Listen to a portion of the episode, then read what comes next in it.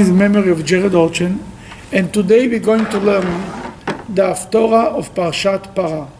But before we learn the Haftorah, give a little introduction about what is it and where it's going. In the month of Adar that we're getting very close to, we read four and four Saturdays we read, we read extra extra Torah portion. Usually we take out one Torah on Shabbat morning and we read the parsha of the week. Every week, read the parsha of the week. Sometimes we take out two Torahs.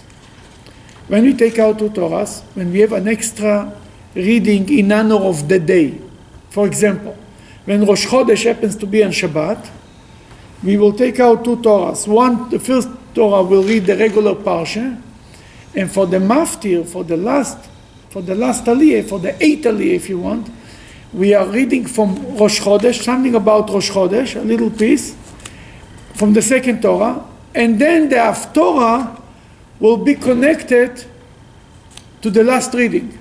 The Haftorah is always connected to the last reading. That if the last reading is about Rosh Chodesh, the Haftorah will be connected to Rosh Chodesh. On holidays, for example, we read, we read, uh, we read from two Torahs, then the Haftorah will be connected. Every time the Haftorah is connected to the last reading.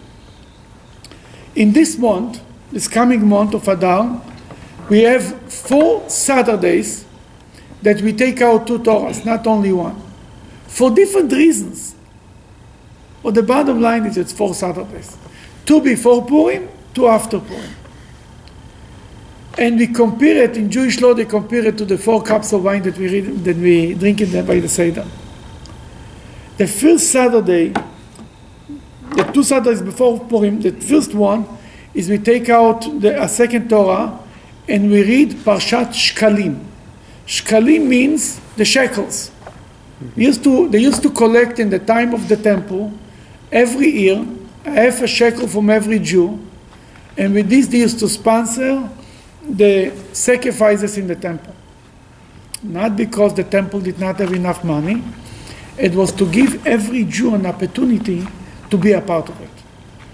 That when they used to start to collect the, the, the shekels, they need to have the shekels by Nisan, by the beginning of the month of Nisan, the month of Passover, they needed to have the, at the beginning of the month of Nisan, they needed to have the money, the shekels.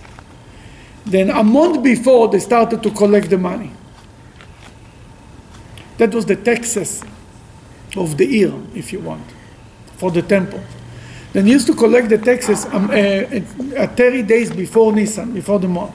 That Rosh Chodesh Adar, they used to start to make announcement, everybody should bring the Efa shekel, special stations set up in every city to collect the shekels. Today, we cannot collect the shekels, we don't have a temple, we don't have anything. Then what do we do? We are reading in the Torah about the Efa shekel. Then this is the extra reading of the first Saturday in this month. The second Saturday, the Saturday before Purim, more correct to say, we read an extra Torah too, an extra reading about about Amalek. The same Torah reading we were reading this Shabbos. Why we read Amalek the Shabbos before Purim? Hmm. Because Haman is a descendant of Amalek. Then we read the Shabbos before Purim about Amalek from the second Torah. The Haftorah of the Shabbos is, a, is also a story about the Amalekites, about the war with the Amalekites. King Saul the Amalekites, a famous story. The Shabbos after Purim, we will read about the red heifer, the extra portion. We ta- again, we take our two Torahs and we read about the red heifer. Why we read about the red heifer? A Shabbos after Purim. What do you think? What has Purim to do with the red heifer? Is that to, to purify all the people that were fighting? Purify. But the people fought once. We read every year? So,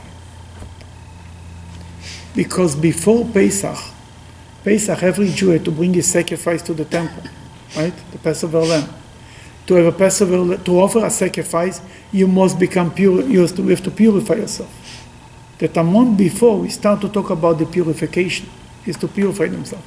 We cannot do it, we talk about it. That's the third reading. And Haftorah, it's called Parshat Para. What's Para in Hebrew? Heifer. Cow. Literally cow. The red heifer is a small cow.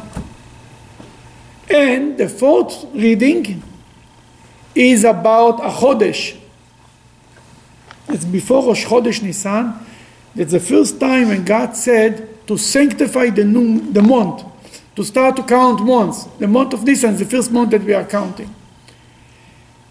Today's Haftorah that we're going to read, learn, is Parshat Para, about the red heifer, it was the reading in the Torah, and the Haftorah is connected to the, to the idea of purification. Now the first, the two Haftorahs of the, or the other two readings, we already learned last year. You already know it. This time we read after, learn the Haftorah of Parshat Para.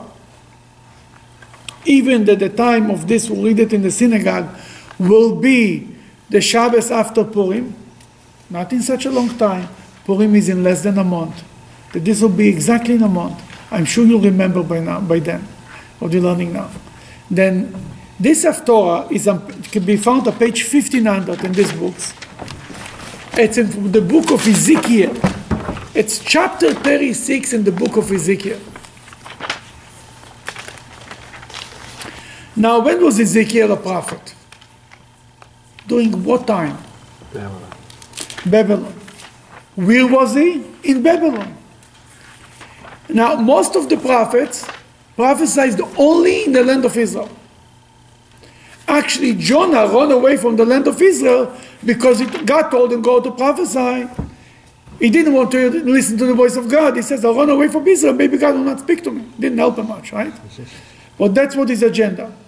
The first, I think maybe the only prophet could be, I don't know, I cannot tell you for sure, but almost for sure.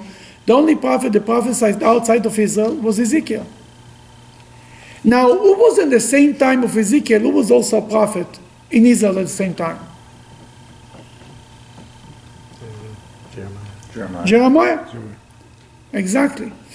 That as long as the before the before the destruction of the temple, Jeremiah was the speaker. He was in Jerusalem, warning the Jews, don't uh, do tshuva, don't cooperate with Egypt. You're going to be destroyed. Listen, uh, uh, put yourself under, uh, submit yourself to, to, to the Babylonians. Talking and talking and repenting and repenting. That was until the destruction. After the destruction, he ended up to go to Egypt with the Jews there. Jeremiah's days were over, basically. The microphone was given over to Ezekiel. Ezekiel really started to prophesy. Maybe he had a few prophecies before that. But in general, the big push for Ezekiel, his career, if you want to say, his time became after the destruction.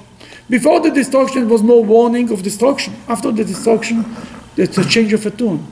Comforting, Moshiach is going to come, we're going to rebuild the temple, it's going to be good days. It's a different, speaking about the, the next temple, the, how you're going to rebuild the second temple. Ezekiel gives directions how to build the temple. Even the second temple was not built by Ezekiel's rules, and they say the third temple would be, be the, uh, built by him. That now we're going to read a prophecy, a very comforting and optimistic, relatively optimistic prophecy that Ezekiel gives to the Jewish people after the destruction of the temple. Chapter 36 of the book of Ezekiel, the Haftorah starts from number from, from verse 16. The word of God came to me saying, Son of man, when the house of Israel dwelt their own land, they defied it by their way and by their doings.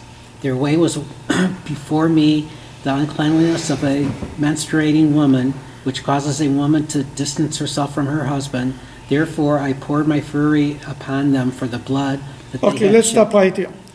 He speaks about Son of Man. The Jews were sitting under, under land. He explains why we were exiled. Because we made the land impure. What type of impurity? There is ma- mainly two types of impurity. There is the, de- the impurity of a dead person, and there is an impurity of a woman who has a menstruate, a, a cycle. What's the difference? The difference is simple. The woman who has the impurity, where she has to be separated from her husband, It's a natural thing. Not she did anything wrong. It's a part of who she is. Number one. Number two, in two weeks, the impurity is over. You go to the mikveh, impurity is over. Number three, the impurity comes back in two weeks, in a month, whatever, right? It's a cycle.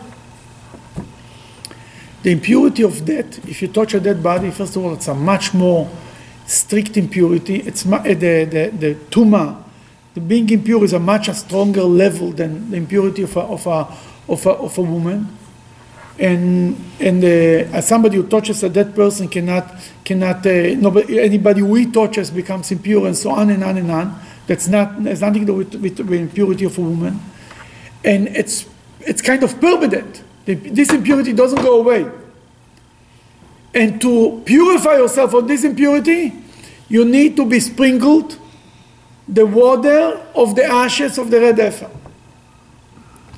Now, what does this mean in this that the Jewish people were in the land of Israel, in that the impurity of like a woman, a, menstru- uh, a woman who became impure? There are two types of sins. There are sins that are part of who we are. The Talmud says there are sins that we do every day. What are sins that we do every day? Maybe you know. Why? Lie every day. You can see people who don't lie every day. They die every they lie every second day, uh, once a week. Gossip? Gossip. What else? Um, I would say bad thoughts, impure thoughts. There is a mitzvah, an obligation for every man to learn Torah every day. Not one man doesn't is, is, is observing it 100%. It cannot be. What does this mean? There is almost embedded sins. It's a part of you. That's who, that's who we are. Then it's no, it's expected that should come, just like the menstrual the cycle. You do tshuva for it, and you become pure, and you know what? You sin again. That on one hand, it's not so bad because that's who we are. What do you want? We're human beings. We're trying better. We, tomorrow I'm not speaking gossip, but then in two weeks again, I'll speak again. That is an impurity, but the impurity that you can live with it. You understand? It's not so deep, it's not so serious. Then there are sins. Well, as we're going to read in the next verse, let's read number 18. Uh, Rabbi, question, the, the phrase "son of man," Yeah, that's Ben Adam. Ben Adam. So is that the correct uh, translation? I mean, Ben Adam, if it's literal to the first man, I mean, this, this should apply to all of Every human being in Hebrew is called a Ben Adam. Bnei Adam, sons of men. That's the word. Ben Adam in Yiddish, a mensch. Right, but this is, but this is, is this universal then? Is that why that term is used? In other words, there are some. Yeah, he speaks to are some- everybody basically. Right, I mean, there are some, you know, generalizable, Yeah, every all humanity is called Ben Adam. Yes. I remember once the Rebbe speak about another prophecy of Ezekiel, chapter I think a chapter or two after that, about the the dead the dead bones, the dry, the dry bones. He starts also with Ben Adam. Then the Rebbe spoke about it. The, the message was to go and to revive the dead, the dry bones who are lost. The Rebbe said, "You're a mensch. You're even only a son of a mensch. Here is the message." Because Ben Adam means a son, the son of man, a son of a mensch. Then that's that's but that's a normal yeah the normal way in Hebrew. Ben Adam means people, person, not just a Jew, a person, every person, every son of Adam, the first man. Yes. Now what is saying in number eighteen? Therefore I poured my fury upon them for the blood that they had shed upon the land, and for their idols with which they had defiled it. Oh, the blood that they shed upon upon the air, the earth. This is sins, well, deliberate sins. It's not I spoke lashon hara, I was gossiping, I made a mistake. This you go and you do it. It's not like a baido. It's not a part of your nature. To kill somebody is not a part of anybody's nature. It's not expected. It's something that you do That's, that's, a, that's a terrible sin. That's a sin that you cannot, you cannot purify yourself on your own. You see, the difference is also in the way of purification. From, from a impurity of, of, a, of a cycle, the person goes to the mikveh. Done. Impurity of death, how you becoming impure? How, we, how you become, how you purify yourself? The ashes of the, Can you sprinkle on yourself the ashes? no. You need somebody else to do it. You cannot help yourself. What about the Jewish soldiers when they kill? Does that make them impure also? Sure, everybody, yeah. Everybody. Even if you attended the funeral, a regular And- and- funeral, you didn't kill anybody. And the But there, but there's moral killing and immoral killing. doesn't That's a different story. Yeah, we're not talking. So this is referring to killing and, Here is here is talking about yeah. Here it's it's, not, a, it's not on, murder. Here is only is only giving a metaphor. Then there is two types of sins that you did in Israel: sins that are expected and sins that are unexpected. But when you're asking about the concept of purification, it's not even a killing. It's attending a funeral. You need purification. And the paradox You of the, understand? the red heifer is that uh, even the, That's the another priest. point. One second. The point is, I know where you're going with this. Sorry. Uh, the point, the, what I want to say is that the prophet is bringing a metaphor how bad the Jews, why the Jews were exiled. He says they were exiled for small sins, and that, but really they were exiled for big sins. The small sins, no, but the big sins. He said, "What is a from a big sin?" Therefore, when God has to pure, has to help the Jews to get out of it, He says, "We cannot help ourselves." It's like from purific- of a dead body, I cannot purify myself. I need the Kohen to sprinkle water, the, the, the red the water of the red heifer on me. You know, there is a concept in Jewish law, in Jewish law, en chavush matir atzmo. A prisoner cannot release himself. If your hands are tight, you need somebody else to undo it. You can't. Houdini can. He's Jewish. Yeah, he- he's a magician. He could get out of it. Oh, yeah, there is. Oh, I didn't know that. Only magicians could. Then, when somebody is in this level of impurity, it means to say the Jews did this kind of sins on the land of Israel, idol worshipping and killing, then they cannot help themselves. They cannot get themselves out of exile. They will need God to pull them out. That's the two types of sins that they did. And therefore, because they did these two types of sins, these two levels of impurification, number 19, I scattered them among the nations, and they were dispersed through the countries. According to their way and according to their doing, I judged them. it's according to the, depends, somebody today told me, maybe according to the way means, if you did only the easy sins, you were exiled just 10 miles away from Israel. If you, if you did the bad sins, you exiled to knows where. And a little bit is true.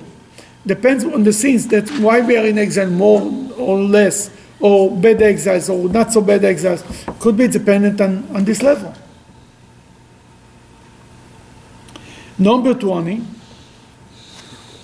They came to the nations where they were exiled, and they profaned my holy name because it was said of them, These are the people of God, and yet God could not help them, and they have gone out from his land. Mm-hmm. But I had concern for my holy Oh, oh, oh, oh, oh. Here is a big problem. A big problem. What happens when the Jews go, go on exile? What happens? They, they bring the skin down. You will know what, the- how the world looks of it. The word, sa- the world says, uh, you know, if you're really the chosen people, why are you exiled? Where is God? Where's God? Where's Uh-huh. God supposed to help you? If you're in the ancient world, if you were in a war and uh, your side lost, it meant their God was stronger than your God, so you should worship their God. The same reasoning of why uh, King David's money wasn't used for the temple that we talked about. That's a whole different, yeah, but the same idea. You don't have to go far. The Holocaust. What the Christian, the Pope, the Church said, aha, that's a proof that we are right. If you are right, where is your gun? That's Chilul Hashem. The segregation of God's name. See, God is stuck. If he doesn't punish us, we do whatever we want. He punishes us, and the world says, oh, where is your God? They don't take it as a punish. God is strong, and because he didn't do what God wants, therefore we are exiled. They, they translate it as the weakness of God. You understand the problem? What is sanctification of God's name? What would be a sanctification of God's name? Recognition that God controls everything in the world and everything How? is. Give me an event that will make that those people say, "Wow, God is great." The Hudson? The Six Day War, for example. The old world said, "Whoa, look what the Jewish people did! Amazing!" 1948, right? Then, when the Jews are successful, it's a sanctification of God's name. When the Jews are suffering, it's a desecration of God's name, not just of our name. Who was the first one to say it? Say what? Uh, Abraham. You're a little too far. What was the question? Who was the first one to say it? That when the Jews suffer, it's a desecration of God's name, and when the Jews are doing well, is a sanctification of God's name. All of you know it. Moses. Moses, will. Has the golden calf. Moses says, actually, it's interesting. We read this Haftorah the, every time the Shabbos we read Parshat Ki Tisa, the parsha of the golden calf. What Moses says by the golden calf? What was Moses' argument? How he convinced God out of killing the Jewish people? He said something that you cannot lo- you, can, you, can, you, can, you cannot argue. Page 567, number 11. You need to take an oath. Five eleven? Is it? No. 567, number 11. Go ahead. Moshe pleaded before God, his God, and said, Why, O God, should your anger be kindled against your people, whom you have brought up from the land of Egypt with great power and with a strong hand? Why should the Egyptians say, He brought them out with evil intent to kill them in the mountains and to annihilate them from the face of the earth? Aha! What did old God? Forget about the Jews. What are the Egyptians going to say? You took him out from Egypt to kill him in the desert. They will not say, "Oh, because they made a golden calf, therefore I killed them." They will say, "He was not. He did not have enough strength to bring him to the land of Israel." That's what they're going to say. And I think that's he says it here. And if I remember correct, where he says it again,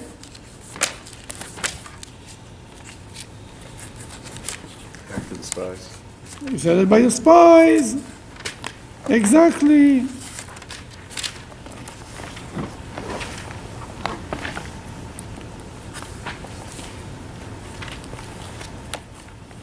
Here in the spies on page 951, he gives them the argument with more details, even better.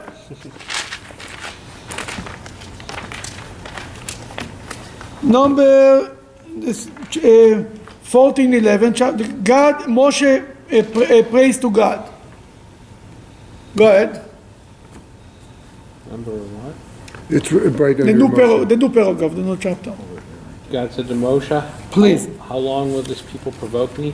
Mm-hmm. How much longer will they refuse to believe in me after all the miraculous signs I've performed in their midst? I'm going to strike them with a plague and eliminate them, and then I'll make from you a greater and stronger nation than them. Moshe said to God, And what will the Egyptians think when they hear that you killed the Jewish people? They'll say, Well, you did bring this nation out from among them with great power, but, they will say, you weren't able to defeat the inhabitants of this land.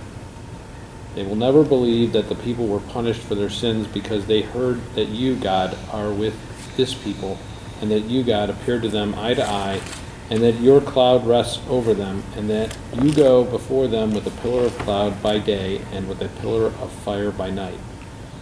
So, if you kill this nation suddenly, like killing just one man, the nations who have heard of your reputation will say, It is because God lacked the ability to bring this nation to the land which he swore to them, that he slaughtered them in the desert. Here is the punchline. It, God lacked the ability. They will not say the Jews sinned. They say God killed them in the desert because he couldn't bring them to the land of Israel. Good logic, huh? Moses is good, a good lawyer. Yeah. He says, forget about the Jews. What are the, what, what is the, the whole nations of the world will say? In the golden calf, he says what the Egypt is going to say. He didn't say what Egypt is going What the rest of the. Oh, you were talking about the, you were a big chochem over Egypt. What, the, what you bringing him into the land of the seven nations? You couldn't. That's why you killed him in the desert. You couldn't. You couldn't deliver. You killed him. That's you know I mentioned the story a few times about the Sporets, the the the duke, the landowner in Poland, used to who invited himself to his Jew used to work for him to Moshka for the Seder. Comes the first year, he enjoys the Seder, a whole thing. By the end of the Seder, Moshka gets up with his family, he's announcing next year in Jerusalem. He asks him, Moshka, you leaving? He tells him, yes, Moshe is going to send the Moshiach, is going to take us out from Egypt. Yeah, we're going to Israel. From, me, from the, yeah, exactly, going to Israel. He says, hey, give me advance notice. I mean, I, I need to know. I need to find somebody else. And you were such a good worker, I'm ready to participate in the cost of the traveling. He says, no problem, boss, I'll tell you, give you advance notice, everything will be good. So, a year passed, next year Seder the poet invites himself again to the Seder. the whole Seder goes through, beautiful. Gets at the Seder, the Seder. Next year in Jerusalem, said, Moshka, you said last year you're leaving. He said, last year it didn't work out, but this year we are really going. Says, again, you may make sure you will tell me in advance. Fine. Comes the third year. The, the poet is there by the Seder table. It's getting closer to the end. Moshka knows he's not going to ask and say, he says, don't say that. He says, God, we will forgive you, but what is the poet going to say? That's exactly what Moses was using. That's exactly what here the prophet is saying in the name of God. You are, you are desecrating my name. I'm trying to punish you, but it doesn't work. I, it's like shooting himself in his foot. Because the guy to ah, you were exiled because God is not strong enough to keep you in the land of Israel. They don't translate it as a punishment. That's what the problem is. You know, there is in Parshat Kedoshim to you, there is a concept of sanctifying God's name. For example, in, uh, um, if, somebody, if, if, if, if a person is asked to worship idols or to die, is to choose that that usually in Judaism we call it, he gave his, his, he sanctified God's name. The Rebbe once spoke about it and he said, this is not sanctifying God's name. This is giving your life for God. Or this is, doesn't bring any sanctification of God's name. If you bring so, if, if you are surviving it, like Hananiah, Mishael, and Azariah, who were thrown into the furnace and came out alive, now there's a sanctification of God's name.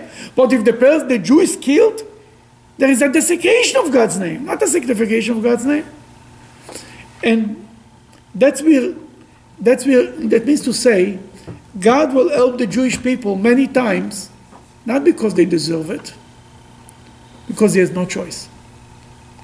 Because he put himself in a position that he has no choice. That's the amazing and beautiful part about it.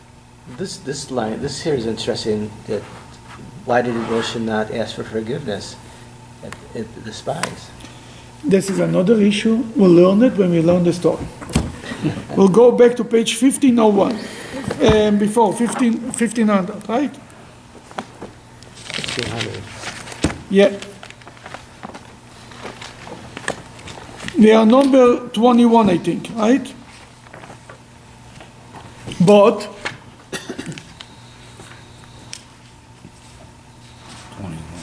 on this page, yeah before the end of the paragraph. Right, okay, 21. thank you. But I had concern for my holy name, which the house of Israel had profaned among the nations where they were exiled. Exactly. That's why I- am concerned for my name. Continue. Therefore, Therefore, say to the house of Israel, This is what God Almighty God says. I do not do this for your sake, O house of Israel, but for my holy name's sake, which you have profaned among the nations which you were exiled. I'm not doing it for your sake, I'm doing it for my sake. Will we say this word in a prayer? In Tachna? Close, very close. Yeah, in the Ovinu Malkeinu. Asei lemancho im lo lemanenu. Do it for your sake, if not for our sake. Forget about us. We don't. But for your name, for you got for the name, we take it for here. We didn't make this up. All the prayer book is based on verses from the Bible and from the Prophet. The rabbis didn't make up one word on their own. It's all taken from the text and rephrasing it for our sake, but it's all based on words of the prophets and Moses. For example, the concept, not only Moses says it, it's in the book of Psalms. We say it on the Hallel service. Why should the nation say, where is your God? Or, the, the, the, the, the, King David says in the book of Psalms, they will say to me a whole day, where is your God? The Goyim will say, no, where is your God? Where is your God? No, no, no, no, no. You know, the, when, the establishment of the state of Israel, the Christians had a, a theological, a, a theological problem with this. Suddenly, God is on the side of the Jews, that something doesn't work. The reason why the Vatican didn't want to recognize Israel and have a problem until today with that is because of this. The Holocaust was a proof that they are right. Or the state of Israel means that they are wrong. It doesn't work. That you know how you, when you're wrong, you ignore the reality because you're wrong. It must be that's not true. It doesn't, it doesn't exist. That's what he says. I will. I need to think. God says, "I will sanctify." With number twenty-three. I will sanctify my great name, which was profaned among the nations, which you have profaned in their midst. You profane them just by being there, not by doing anything bad. If you are in Babylon and not in Israel, oh, something is a problem here. Then the Jew is profaning God's name by who exiled them? God exiled them. But by exiling them, it's not only it's his problem, it's not only the Jews' problem, it's God's problem. Go ahead. You want to continue? Well, Number 24. Right? Almost. Uh, oh, I finished. I'm sorry. Go ahead. Say, say God Almighty. and, and the nations shall know that I am God, says God, Almighty God, when I shall be sanctified through you before you- their eyes. For I will take you from among the nations and gather you from all countries and will bring you into your own land. Oh, here says God, Velokachti eschem, I will take you out from all the nations. I'll gather you right from all the from the place and I'll bring you to your land. And then he says, Will you hear, will you remember such word? Velokachti eschem. Isn't Venasati. that, isn't that the, the oath to Abraham? Kind of? They'll, they'll take your, We have, why we have four cups of wine? There's four statements of redemption. Four expressions of redemption in the beginning of Parshas Vaera. You just learned it a few weeks ago, read it in the Torah a few weeks ago. He says, Velokachti, Vitzalti, Vegalti, Vevesi. On page 373.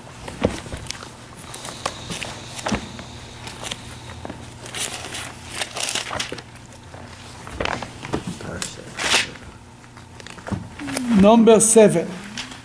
No, number six, I'm sorry. You want to read? Therefore, Again, therefore say to the children of Israel, I am God, and I will take you out from under the burdens of Egypt, and I will save you from their labor, and I will redeem you with an outstretched arm, with great acts of judgment. I will take for you as a people. and I will take you as a people. The same words. The prophet is using the same expressions in a different order, but the same expressions. What really lays behind it? It's written, Ki meretz Mitzrayim. The redemption, the final redemption, is like, just like the redemption from Egypt. The redemption from Egypt was not because we deserved the redemption. It was because God promised Abraham, Isaac, and Jacob to take the Jews out of Egypt. In another five minutes, wouldn't be anybody to take out; they would be assimilated completely. That God took us out from Egypt, not because of us, despite us, because He was afraid so soon will not be anybody to take out. That what Ezekiel says, the last redemption will be also not a redemption. It could be it could be two ways of redemption, but the, the redemption that he's speaking here, and I'm going to speak about that, is a redemption that not because we deserve it. It's a redemption because if not, will be nobody around anymore. Now, what does this mean? When they took out from Egypt, when God took the Jews out of Egypt, that they were religious, what do you think? The Jews were good Jews? They were assimilated. They, what they needed to deserve to go out of Egypt, what he gave them? Give him uh, some, a task to take the, He uh, gave them two mitzvahs. Two mitzvahs. Not, a, not 613, two. No, no, no. not even Shabbos. Circumcision and, uh, And? and also the, the, the, uh, the goat, or the, uh, The- the lamb. the Passover lamb. Passover lamb. The matzah was already by the head. When you're living, you make some matzah. But the real mitzvahs was what is circumcision? Killing the the Passover lamb was that was the god of the Egyptian. The Jews worshipped it too. Then you needed to deny the idol, and the priest is a covenant with God. What is bad and what is good. Two mitzvahs, you took him out from Egypt. If you would give them too many mitzvahs, there was no, there was nobody to talk to. They needed a hook, something to hold on to, to get to deserve to go out of Egypt, but just a little bit. When the Jews will go out from exile, will be the same thing. If God will wait until we all do tshuva, now there is a big argument in the Talmud, argument in the in the really the prophet between God and the Jewish people. What comes first? Tshuva, repentance, and this will bring redemption, or redemption will bring repentance. I don't think, uh, You understand what I'm saying? What, usually, the regular order in everywhere, God says, and you will return to me, and you will do, you repent, and then I will bring you back to the land of Israel. Beautiful. But you know, you have to wait a long time for this thing to happen. All the Jews will repent, yeah, sure. The other, the other way is, God will redeem us from exile. And because of this, we'll repent. In the verses of the Bible, there is a big argument. The, the Hashem says, God says, Shuva elai ve'ashuva aleichem. You return to me first, do tshuva, shuva, the word like the word tshuva, and then I will return to you. Then I'll redeem you. The Jewish people say, Ashiveinu Hashem elecha. You bring us back to you. We are not going to do it. It's like a couple who has a fight. You apologize first, you apologize. No, you will apologize. No, you will apologize. And the fight and get into a new fight just because who is going to apologize first. And I wouldn't suggest for any man to get into this fight because he's going to lose it no matter what. then that's why God is losing this fight too. Everything in the physical world is a reflection of the spiritual world. If God is fighting Jewish people, eventually God is going to take us out of Egypt. And it's an argument in the Talmud. Rabbi Eliezer said they will do tshuva and they will be redeemed. And the Rabbi Yehoshua says, no, it's enough that they survive to save them. There's no other choice. We have to save them even if they don't do tshuva. I remember all the years the Rabbi spoke this concept. God will help and Hashem will bring us to do tshuva and they will be redeemed.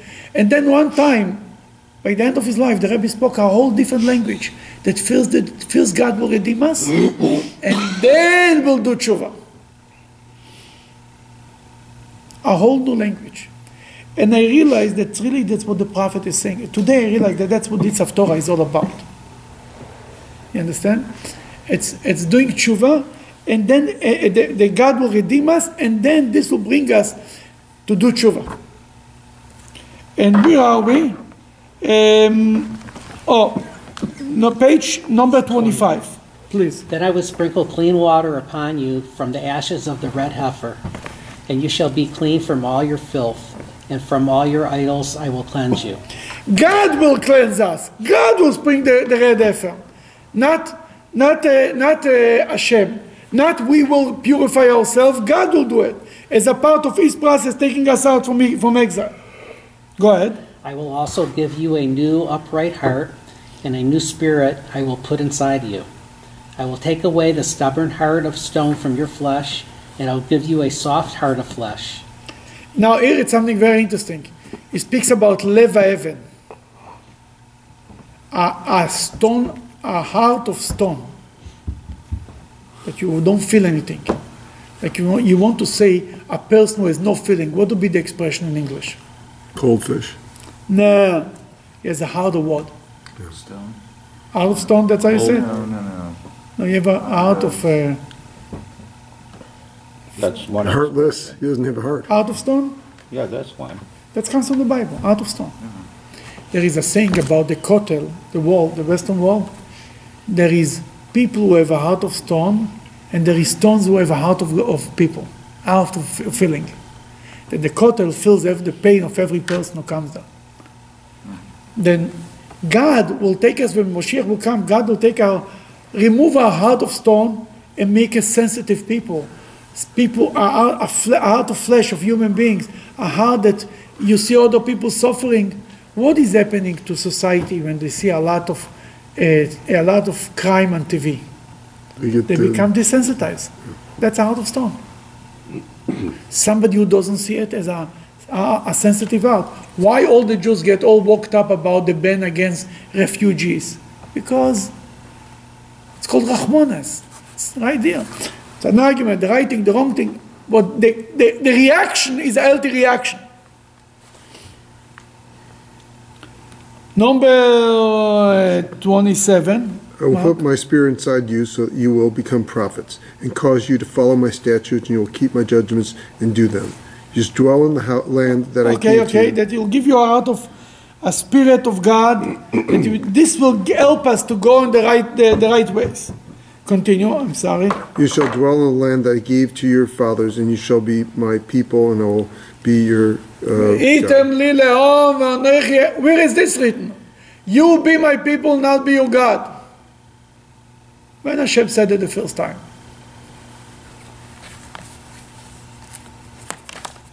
When we left Egypt, Yeah, yeah, you're getting close. You're getting close. Yeah, yeah, yeah, yeah, yeah. Very close.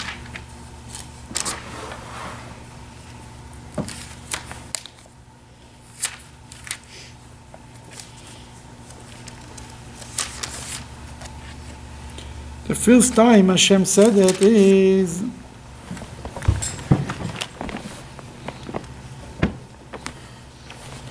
similar to this is in the Parsha of this week, Parsha Yitro. What is Hashem telling the Jewish people?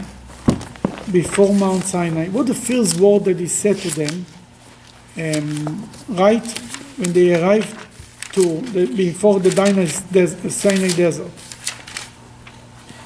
It's on page Keep away.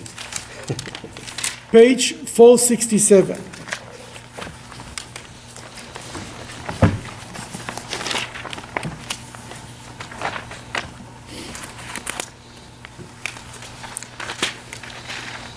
Similar words in top of the page.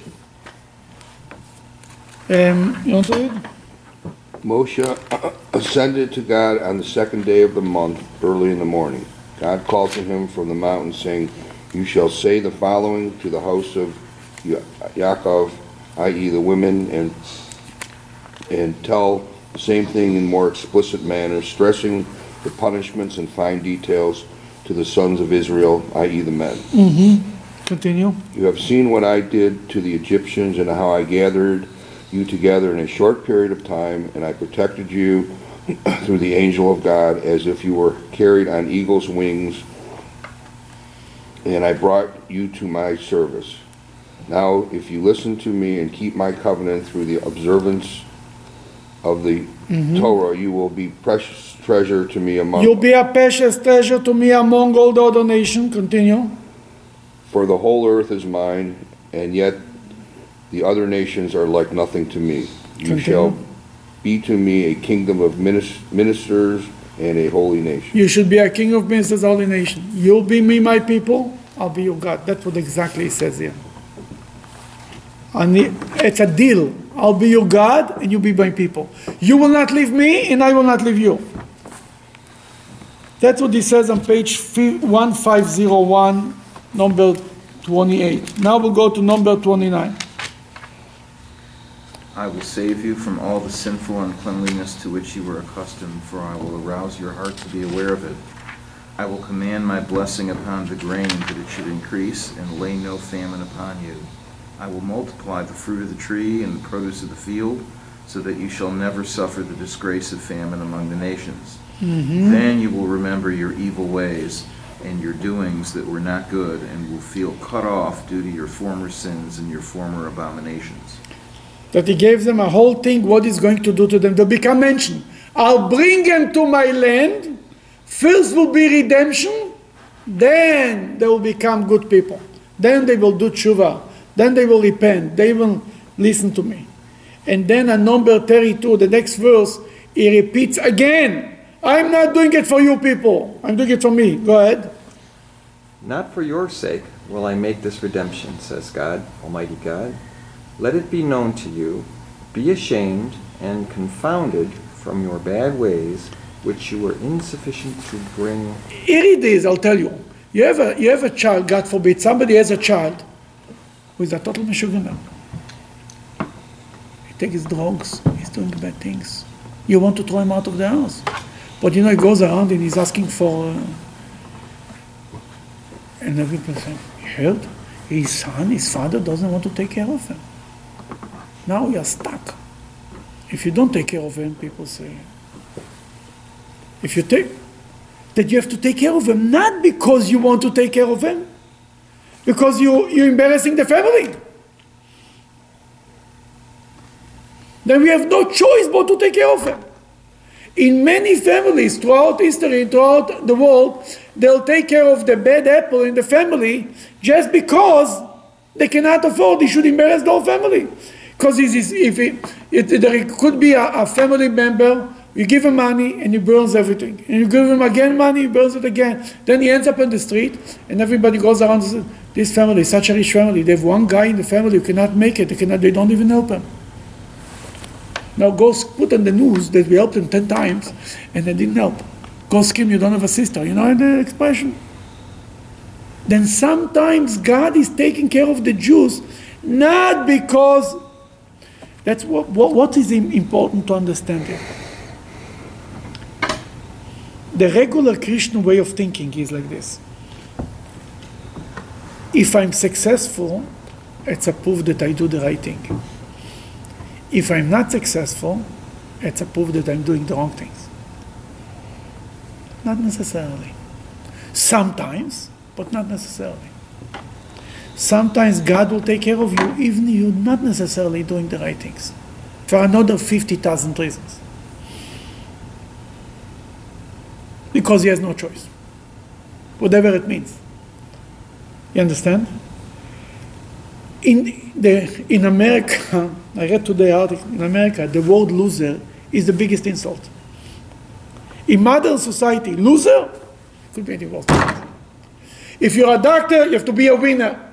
And you- if you're a lawyer, you have to be a winner. And you're a scientist, you doesn't make a difference what you. If you're a garbage collector, you have to be a winner. As long as you're not a loser.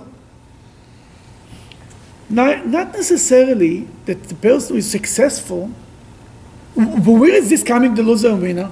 From the concept that if you're, if, if you're successful, obviously you're doing the right thing, God is with you. If you're a loser, obviously God is not with you. Not necessarily. There is tzaddik veralo and rasha v'tovlo. There is the evil person who has it good and the righteous person who has it bad. Not because Hitler was successful, he was the right person. He was doing the right thing. And not because the Jews were suffering, it means they did the wrong thing. There are bigger reasons why God is doing things. And that's exactly what he says here. I will bring you back to my land, but not because not because you deserve it. Number 33, I think, right? Yeah. This So is, says God. You go ahead. Number 33, whatever it is. this is what God, Almighty God says, on the day when I will have atoned you from all your iniquities. I will populate cities, and the ruins shall be rebuilt, fit for human habitation. I want to tell you something amazing. Okay, read one more verse. The land which is desolate now will be tilled instead of being the desolation that was in view of all who passed by. That the land will be always desolation, desolated, will be now revived, right? Now, first of all, you know what the word for desolated is? In Hebrew, neshama. From the shaman? The? So, The same exact four letters. Do with it whatever you want. That's neshama, that's the word. Desolation means neshama. If you look in number 30, Lamed Daled, the second word, Va'aretz aneshama, the desolated land. And then he says it again in number 35, ואמרו הארץ על זו הנשמה הייתה כגן עדן. Then there is a God time, והנשמות. Neshama, the same word. Now, what is God? It looks like it's a bed, it's the desolated land. Know, it's written when God is warning us from exile. There is twice in the Torah we have the curses, right? Once in the end of the book of Leviticus, and once in the end of the Torah in Ki Tavo, in the end of the Torah. In Leviticus, um, I'll tell you in a minute where it is.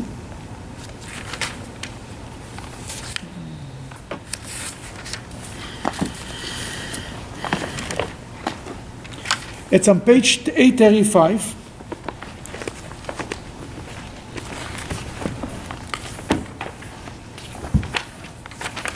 Age 35, when he tells the Jews, he, he tells the Jews that if they will not do, if will not, they not behave, they'll be exiled of the land.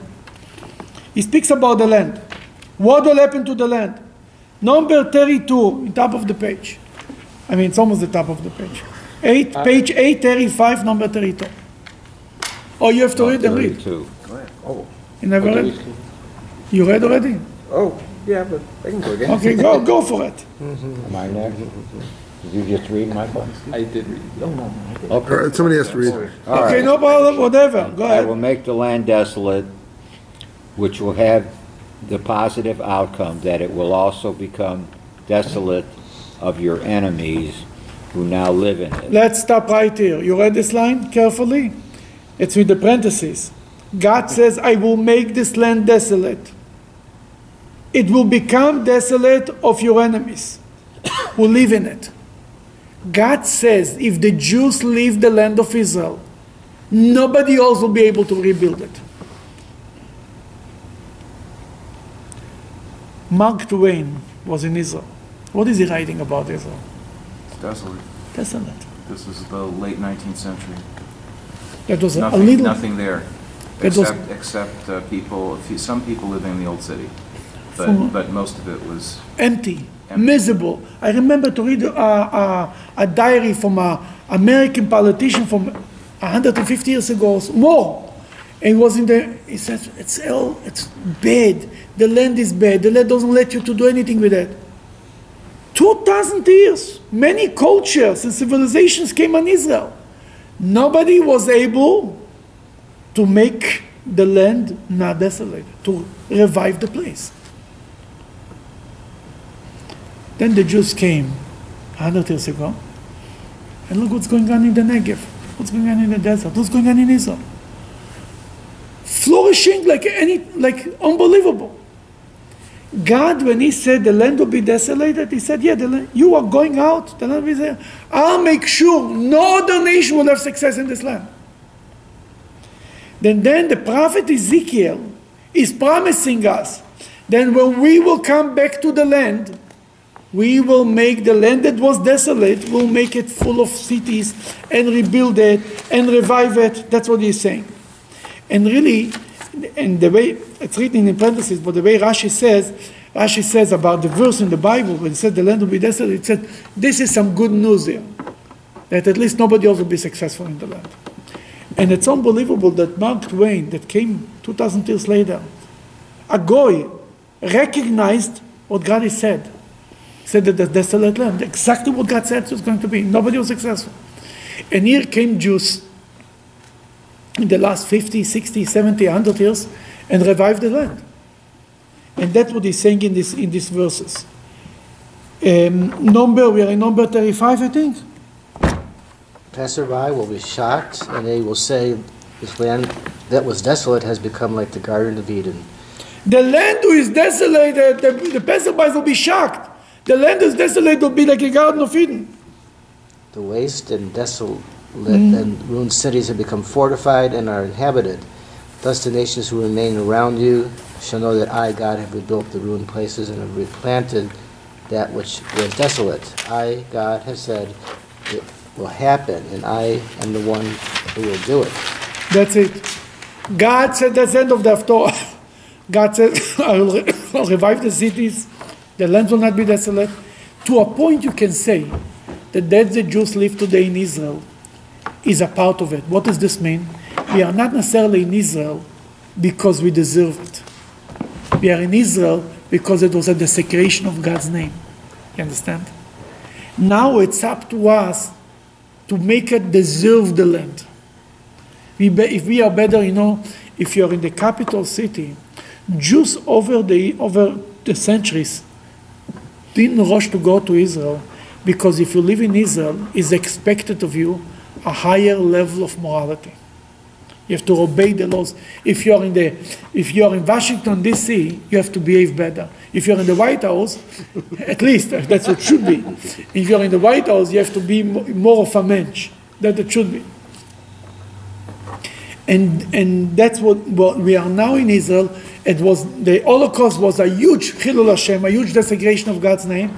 That God, so to speak, had no choice and had to take the Jews because he couldn't forget about it, they deserve or don't deserve. We have to save them. And he put them in the house. Once a, an example for it. He says it's like a couple who got divorced. The wife left the house. Fine. Then it was she had no home. She was on the street. It was a terrible snowstorm. She knocks on her husband, on her ex-husband door. Let me in. They are separated. They're not divorced yet. He felt so bad. He opened the door, let her in. She warmed herself up. She got in the kitchen. She make herself a coffee. She got the dining room. Then she wants to go to the bedroom. He says, eh, eh, eh, I let you in because it was cold outside, but the problems that we have are not solved. God took us in after the Holocaust. There was a terrible snowstorm out there. God opened the door, let us in to the dining room, to the living room, to the kitchen. Or the marriage, the bedroom is the holy temple. This didn't take place yet. And that's what we need to work on.